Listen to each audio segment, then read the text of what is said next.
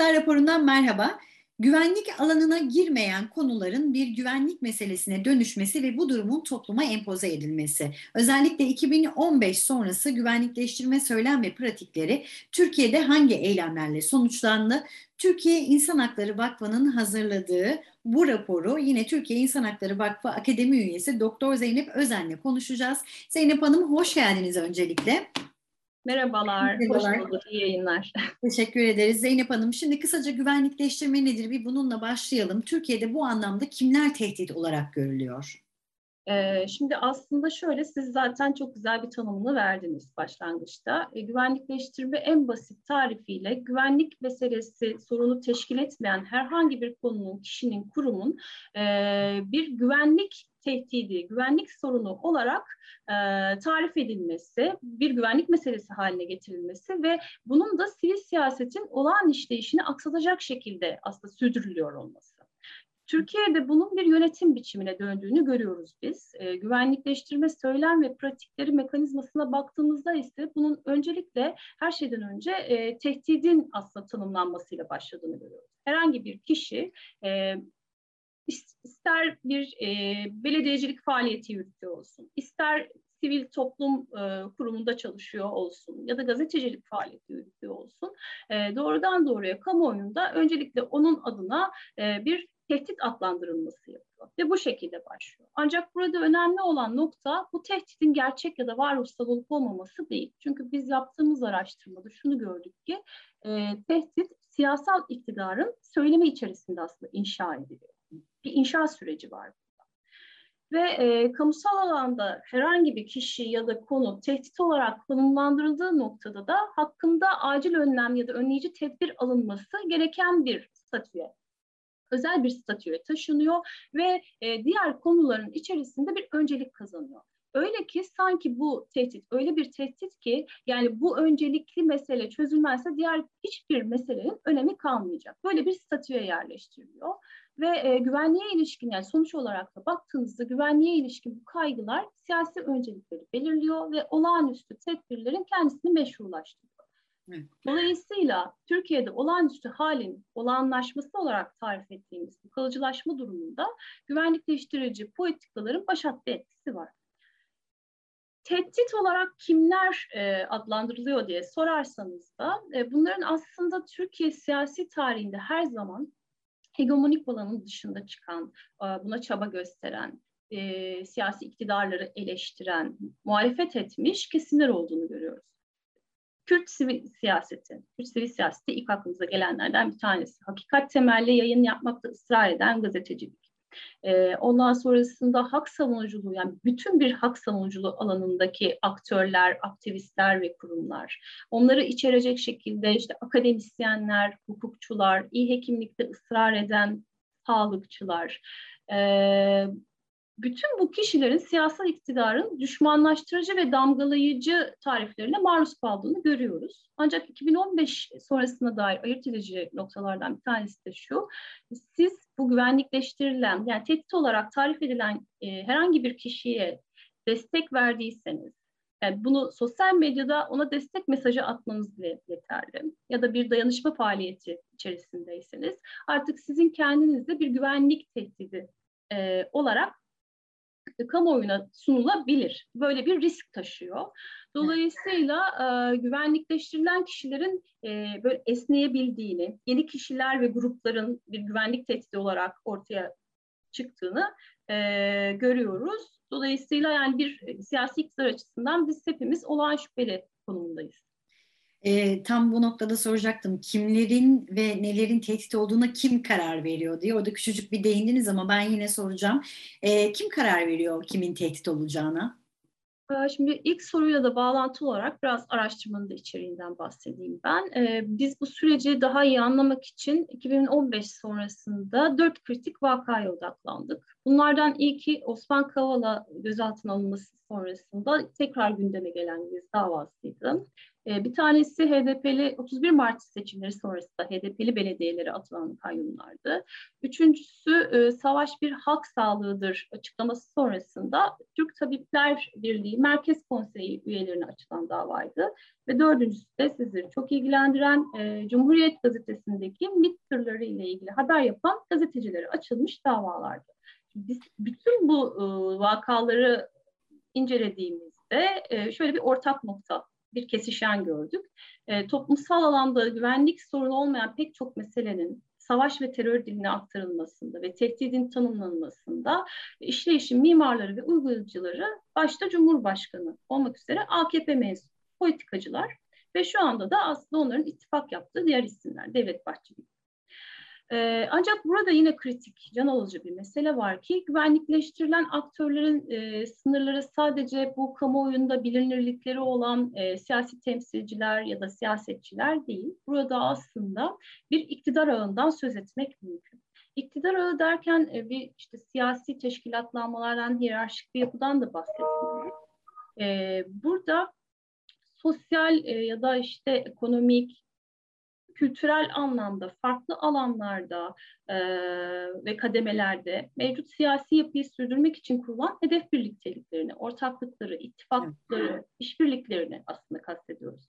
Yani dolayısıyla iktidarla pragmatist bir ilişkisi olan, sonuç odaklı düşünen, değişken bir yapıya sahip yatay bir örgütlenme ilişkilenme biçiminden bahsediyoruz. Dolayısıyla bu süreçte e, onaylanma, dışarıda bırakılmama, içerlen, sürekli bir içeride e, iktidarın alanın içerisinde kalma e, açısından kurulmuş bir ağ var, bir network var. Ama yine çok böyle kısaca söylemek gerekirse burada e, güvenlikleştirici söylemin e, işaret fişeği siyasi iktidar tarafından atılıyor ve buradaki ağ ondan sonrasında çarklar dönmeye başlıyor, işlemeye başlıyor e, ve çok sıkı bir şekilde bu güvenlikleştirici söylemin kendisini sürdürülebilir hale getiriyor. Hı hı. Siyasi iktidarın adresin kendisi olduğunu söylediniz. Özellikle 2015 sonrasına çok dikkat çekiyorsunuz. Neden 2015? Yani 2015 sonrasını biraz açalım mı? Evet, bu çok önemli bir soru bizim açımızdan. neden biz bu tarihi bir durak olarak aldık evet. aslında? Aslında. Şimdi siyasi iktidar 2015 öncesinde de aslında otoriterleşme eğilimi gösteriyordu. Bu konuşuluyordu. Ya da işte bir güçler ayrılığını tasfiye ettiği bir güç yoğunlaşmasına neden olduğu söz ediliyordu. Kutuplaştırıcı bir dil kullanıyordu, muhaliflere hedef gösteriyordu, ötekileştiriyordu vesaire. Bütün bunlar vardı. Ancak 2015 sonrası dönem hem gerek Türkiye siyasi tarihinde gerekse de AKP'nin e, 20 yıldır e, yürüttüğü politikalarda bir dizi kırılmanın yaşandığı bir dönem. Şimdi bunun başlangıç tarihini biz aslında çözüm sürecinin sona ermesiyle birlikte gördük. Yani çözüm sürecinin e, sona ermesi, hemen akabinde Kürt bölgesinde e, sokağa çıkma yasaklarıyla beraber yaşanan e, ve 315 sivilin aslında ölümüyle sonuçlanan ağır insan hakları ihlallerinin yaşandığı dönem e, AKP'nin güvenlikleştirici politikaları açısından bir milat, bir milat oldu. Ve bu o, dönem yani sokağa çıkma yasakları döneminde siyasi iktidar hiçbir şekilde sorumluluk almadı. Oradaki gayrimeşru e, şiddeti, e, şiddet kullanımına dair faillerin araştırmadı ve cezasızlığı da bir stratejiye dönüştürdü ve güvenlikleştiricilik aslında bu stratejinin önemli bir parçası. Bunun akabinde 15 Temmuz işte 2016'da yani hepimiz deneyimledik yakın tarihte bir darbe girişimi yaşadık. Onun hemen ardından ilan edilen o hal dönemi e, mevcut iktidar tarafından üretilen bu güvenlikleştirici söylem ve pratiklerin yerleşmesini yani başta da söylediğim gibi olağanüstü hali bugün hala de facto fiilen sürüyor olmasının mesela en önemli aparatlarından bir tanesi bu güvenlikleştirme süreci. Dolayısıyla hani bizim için son derece kritik bir e, noktaydı 2015. Bu tarihten itibaren de işte Türkiye'nin yine tanık olduğumuz gibi kanun hükmünde kararnamelerle yönetildiği, e, keyfiyetin bir norma dönüştüğü, yani sadece yani hukukun tamamen tasfiye edildiği süreçleri birlikte deneyimliyoruz. E, burada dediğim gibi güvenlikleştirme yeni rejimin enstrümanı e, ve Şöyle bir noktası daha var. Hemen kısacık ona da değinmek isterim. Daha önce böyle bir toplumsal kutuplaşmaya neden olan dilin artık 2015 sonrasında doğrudan doğruya bir iç düşman anlatısına dönüştüğünü görüyoruz. Yani e, 2015 sonrasının alamet farkalarından bir tanesi bu. Çünkü AKP kendisini eleştiren, muhalefet eden, hak ihlallerini görünür kılan tüm kesimlere karşı topyekun bir savaş anlatısını benimsemiş ve uyguluyor durum. Ya bu da sivil toplumun aslında e, kapanmasına, kısıtlanmasını ve kendi hareket kabiliyetini iyiden iyiye e, aşıldıran bir süreç. Evet, o oraya geleceğim ama onun öncesinde Türkiye'de güvenlikleştirme söylemi e, inşa edilirken nasıl bir strateji izleniyor? Yani orada hangi ilişkiler kuruluyor? Hmm. Şimdi e, burada biz üç temel taktik yani strateji diyeyim daha doğrusu e, tespit ettik. Bu vakalara ilişkin dediğim gibi bu dört vakaya ilişkin e, iktidar yanlısı medyadan aldığımız e, bin küsur e, medya içeriğini analiz ederek tabii bu sonuçlara ulaştık. Tehdidin, e, tehdide ilişkin e, durumun kamuoyu tarafından nasıl algılandığı konusunda e, kolektif hafızanın belirleyici bir rolü var. Bunu gördük biz. Bu anlamda siyasi iktidarın e, güvenlikleştirici taktiklerinden bir tanesi Türkiye'deki yerleşik güvenlik algısının yeniden canlandırılması. Yani o bildiğimiz eski ulusal güvenlik terminolojisinin yeniden hayata geçirilmesi. Ama bu sadece böyle bir tekrar ya da replika olarak değil, bunun yükseltilmiş, e, güncellenmiş versiyonlarını biz tanık oluyoruz. Ulusal, e, mesela ulusal güvenlik devletinin repertuarında e, bulunan e, bu retorikler e, geçmişten miras alınan algıları aslında onların üzerine oradaki korkuların, endişelerin, işte toplumsal kolektif bilinç dışında belki de yer etmiş e, imgesel böyle düşmanların tekrardan canlandırılmasına da neden oluyor. Kadim güvenlik söylemlerinden bir tanesi nedir? Yani hepimiz bunu bütün tarih bu derslerinde öğrendiğimiz şey şuydu. Hiç kuşkusuz bu ülkenin jeopolitik konumundan dolayı kendine özgü bir demokratik işleyişe sahip olması gerektiği böyle bir e, inşa etmesine gerektiğine ilişkin böyle bir söylem var. Bu her zaman benimsendi. E, bunun tamamlayıcısı da aslında her zaman Türkiye'nin dış mihrakların tehdidi altında olmasıydı. Bunun tekrardan bir dediğim gibi yeniden sürümüne tanık oluyoruz. Ama burada farklı olan şey bu daha militarist ve askeri terminolojinin parçasıyken, ulusal güvenlik anlayışının bir parçasıyken bunun e, Türkiye'de artık her tür meseleye, karşılaştığımız her tür meseleye uygulandığını görüyoruz. Yani inanılmaz bir e, yoğunlaşma var bu, bu repertuarın kendisinde. Benzer şekilde şimdi yakın tarihteki 15 Temmuz darbe girişimini e, baktığımızda iktidar Türkiye'nin siyasal tarihinde ve toplumsal hafızasında da iz bırakan mesela darbe dönemlerinin hatırasına yaslanarak aslında yükseltiyor. E, bunun bir parçası olarak anlatısallaştırıyor. E, bir diğeri de mesela ikincisi bu hafıza ayrılma ve bölünme korkusuyla da inşa edilmiş bir hafıza. Dolayısıyla mesela buradaki bu bütün terör anlatısının, terörist olarak herkesin damlan, damgalanmasının e, böyle bir yönü var. Yani bu bu tarz dediğim gibi kolektif hafızaya yaslanan bir tarafı var. Ve özetle şöyle söyleyeyim, güvenlikleştirici terminoloji bugün yerli ve milli olma söylemiyle yoğunlaştırılarak yükseltiliyor. Bir tanesi bu. Bu süreçte çok önemli bir şeyi biz e, gördük. Dikkat çekiciydi bu. E, ulusal güvenliğin artık sadece devletin varlığına değil, daha çok hükümetin e, ve Cumhurbaşkanı'nın varlığı bakımından tanımlanması. Bu ne demek? 2015 sonrasında siyasi iktidar kendi varlığını Türkiye'nin varlığıyla özdeşleştirmiş ve ona eşitlemiş. Siz e, mesela Cumhurbaşkanı eleştiriyorsanız zaten hakkınızda doğrudan doğruya hakaret davaları açılıyor. Ama bu sadece Cumhurbaşkanı'na ilişkin bir suç işlediğiniz anlamına gelmiyor. Bu devlete karşı bir suç işlediğiniz anlamına. Hmm. Özellikle MİT tırları davasında e, oradaki baş isim yani asıl e, özne yani güvenlikleştirmeye maruz kalan özne Can Dündar hakkında yani bir açıp okuduğunuzda vatan hainliği yani yaptığı eleştiriden ve haberlerden dolayı vatan hainliği, ajanlık suçlamasının mesela çok daha ön planda olduğunu görebiliyorsunuz. Ee, keza mesela HDP'li belediyelerin e, yerinden yönetim anlayışı sadece belediyecilik faaliyeti iddianamelerde, iddianamelerde bile iktidar partisinin siyasi ideolojik temellerine yönelik bir tehdit olarak tanımlanmış. Ve son olarak şunu söyleyeyim, yani bu konuyu böyle bir e, çok ilginç bir şey bu. Gezi davasının bizzat iddianamesinde şu cümle geçiyor. E, kalkışma hareketinin asıl sebebinin AKP'nin izlediği iç ve dış politikalar ve ayrıca ülkemizde inşa edilmeye çalışılan büyük altyapı atılımları ve projeleri olduğu anlaşılmıştır. Bu e, dediğim gibi yani güvenlikleştirmenin sağladığı esnemeyle beraber herkesin bu potaya girme riskini çok güçlendiren bir şey ve e, devlete karşı suç tanımı tamamen değişmiş durumda. Evet. Son olarak şunu söyleyeceğim. E, retorik açıdan da bir başka yöntem ise mesela beka, istikrar, dış mihrak ya da darbe gibi söylem öğelerinin özellikle muğlak bırakılması. Belirsiz bırakıyorsunuz. Olay ve durumların özellikle e, içeriksiz kılınmasıysa e, iktidar açısından e, son derece elverişli bir araç. E, zira bu başvuru kaynakları bağımsız ve ilişkisiz duran bambaşka olay ve konuların birbirine terlenmesine, evet. kişilerin bir araya getirilmesine ve oradan da tehdit senaryoların çıkarılmasına neden. Söz geziye ve medyaya geldi. Önce medya ile ben de, e, devam edeceğim. Medya ve ifade özgürlüğü, ifade özgürlüğü ve medya açısından bu durum nasıl sonuçlar doğuruyor? Bunun cevabını aldıktan sonra hemen oradan ben de Gezi ile ilgili küçücük bir soru daha soracağım size. Tabii ki.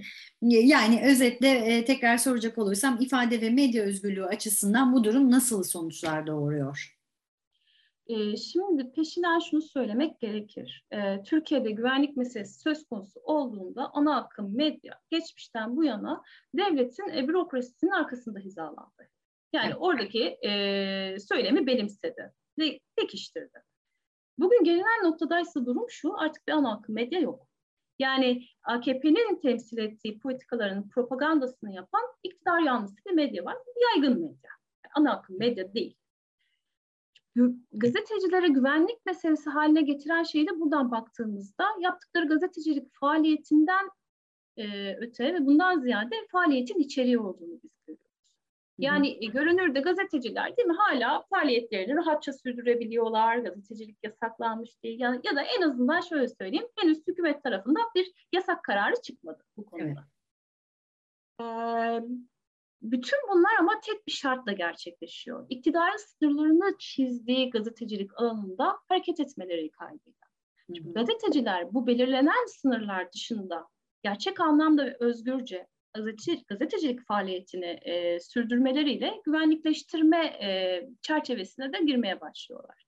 Siyasal iktidarın işte politikalarını, uygulamalarını eleştirel bir şekilde haberleştiriyorsanız, iktidarın kurgulamaya çalıştığı gerçekliğin yerine hakikati ortaya çıkartmaya çalışıyorsanız, burada e, dediğim gibi güvenlik tehdidi söylemleri başlıyor ve haklarında bir takım tedbirler alınmaya başlanıyor, olağanüstü tedbirler.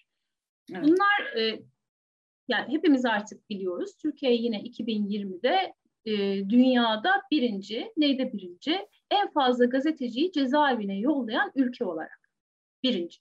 Yani dolayısıyla hani bu önley olağanüstü tedbirler dediğimiz bir takım kısıtlamalar, baskılar ya da sansür değil, doğrudan doğruya hürriyeti kısıtlayıcı tedbirlerden bahsediyoruz.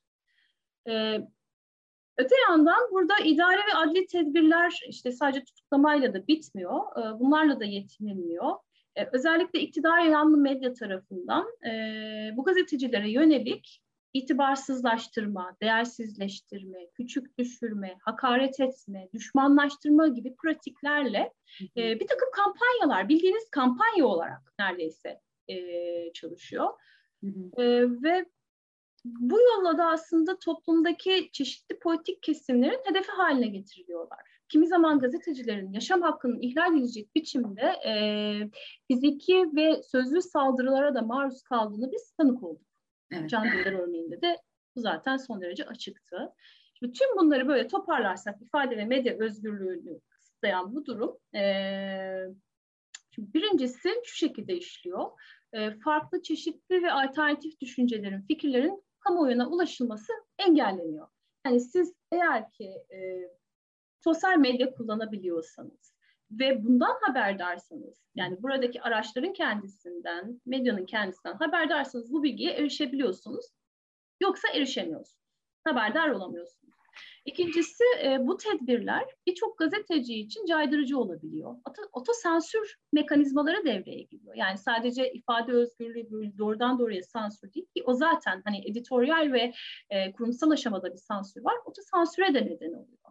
Dolayısıyla tüm bunlar e, sonuç itibariyle e, insanların farklı düşünce ve e, fikirlere ulaşmasını engelleyerek e, bu insanların kendi e, özgürce kanaat oluşturma hakkının da elinden alınması anlamında.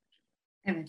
Şimdi peki e, buradan toplanma ve örgütlenme özgürlüğüne de bir bakalım. Şimdi gezi olayları biraz vaktimiz daraldı ama kısaca e, tamam. şimdi gezi eylemleri 2015 öncesi yaşandı ama biz 2015 sonrası her dönemde gezi eylemlerine ilişkin söylemleri duyuyoruz. Bu açıdan bakıldığında e, toplanma ve örgütlenme özgürlüğü açısından nasıl bir sonuçla karşı karşıyayız? Şimdi burada kamuoyuna nasıl aslında gündeme getirildiğini bir bakalım. Geziyi biz neyle konuşuyoruz? Daha doğrusu siyasi iktidar geziyi ne tür e, ifadelerle tarif ediyor? Birincisi dediler ki organize planlı bir eylem bu, komplo ve hükümeti devirme girişimi olarak tanımlandı.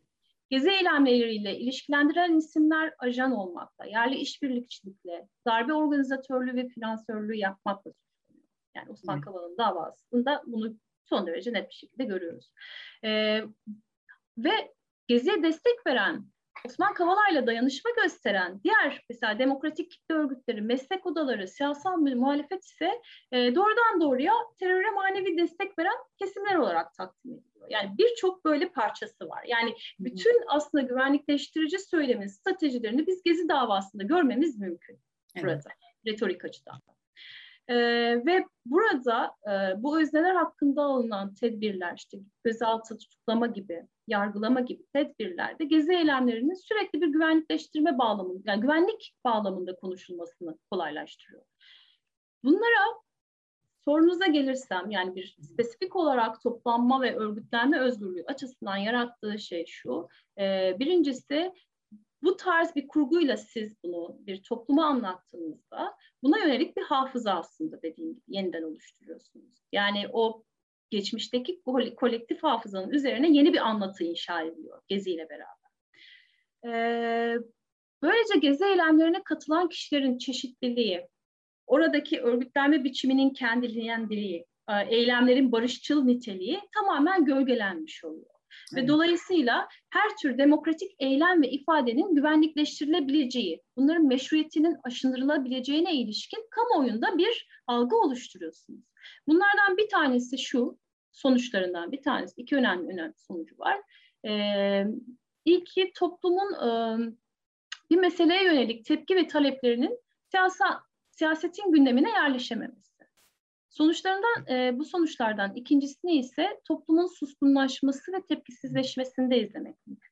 Şimdi güvenlikleştirme korku ikliminin yaygınlaşmasını sağlayan bir yapıya sahip. Bu da toplumun e, kendi haklarından feragat etmesini ve içe kapanmasını kolaylaştıran bir süreç yaratıyor. Bu nedenle kamusal meseleler e, toplumsal olarak sahiplenilmiyor ve böyle bir yurttaş müdahilliğini aslında sönümlendirecek bir riske sahip oldukça tehlikeli bir şeyden bahsediyoruz güvenlikleştirme derken. Ee, aslında tam da bu nedenle işte güvenlikleştirmenin e, siyasal iktidarın varlığını sürdürmesini sağlayan bir idare biçimi olarak tanımlıyor. Çok güzel aslında özetlediniz. 2015 sonrası toplumsal e, alanı tepkisizleştirme e, amacı taşıyan e, bir baskı ve korkutma pratiği olarak karşımıza çıkıyor. E, son olarak ben bir iki cümleyle tüm bu e, güvenlikleştirme söyleminin Türkiye'ye faturası ne oldu? Bir iki cümleyle alırsam çok sevinirim. Hmm, tamam. Şimdi şöyle söyleyeyim o zaman hani özetle e, güvenlikleştirme her şeyden önce kamusal alanı tamamen kuşatıyor ve evet. demokratik siyaseti ve sivil toplumun alanını kapatıyor. Yani evet. bunu görüyoruz. Buradaki tahribat ama sadece sivil toplumun alanı işte nefes alamayacak kadar kısaca kapatılması, kendi faaliyetlerini gerçekleştirememesi, onların üzerinde uygulanan baskılar değil. E, güvenlikleştirici söylemler aslında ihlalleri görmenin, buna karşı çıkmanın, hakları talep etmenin kendisini güvenlikleştiriyor. bunun kendisi artık bir tehdit haline geliyor. Yani siz en temelde hakları talep etme hakkına sahipsinizdir bir yurttaş olarak. Evet. Bunun bile tehdit olarak biz e, tanımlandığı bir süreçten geçiyoruz. E, dolayısıyla hani hak ihlallerinin genel bir uygulamaya e, hakların ise böyle istisnaya dönüştüğü bir aşama olarak biz bunu hani Türkiye İnsan Hakları Vakfı'nda e, süreci bu şekilde tanımlıyoruz, bu şekilde görüyoruz. Sadece bir küçük şey söyleyeceğim. Bütün bunlar aynı zamanda siyasal dışı, e, siyaset dışılaştırma olarak tarif ettiğimiz bir sürece de evrilmiş durumda. Yani şunu söylemek mümkün. E, siyaset dışılaştırmada siz kamusal alan, alanı ilgilendiren herhangi bir meseleyi aslında tartışma ve karar konusunda olmaktan çıkartırsınız ve müzakere kapılarını kapatırsınız. Bu önümüzde duran birçok meselenin yani Türkiye'nin yıllardan beri hala üzerine böyle bir e, köken çözemediği ama müzakere edilmesi gereken birçok meselenin e, hala konuşulamaması, bastırılması ve oradaki travmanın büyümesi demek. Bunun bedeli son derece ağır olacak. Zeynep Hanım yorumlarınız için çok çok teşekkür ediyorum. Yani biz çoklu hak ihlalleriyle karşı karşıya kalıyoruz. Bu raporla da bunu anlıyoruz. Ee, Zeynep Hanım tekrar teşekkürler. E, Haklar raporunda bu bölümde Türkiye İnsan Hakları Vakfı'nın hazırladığı e, güvenlikleştirme söylem ve pratikleri raporunu konuştuk. Görüşmek dileğiyle.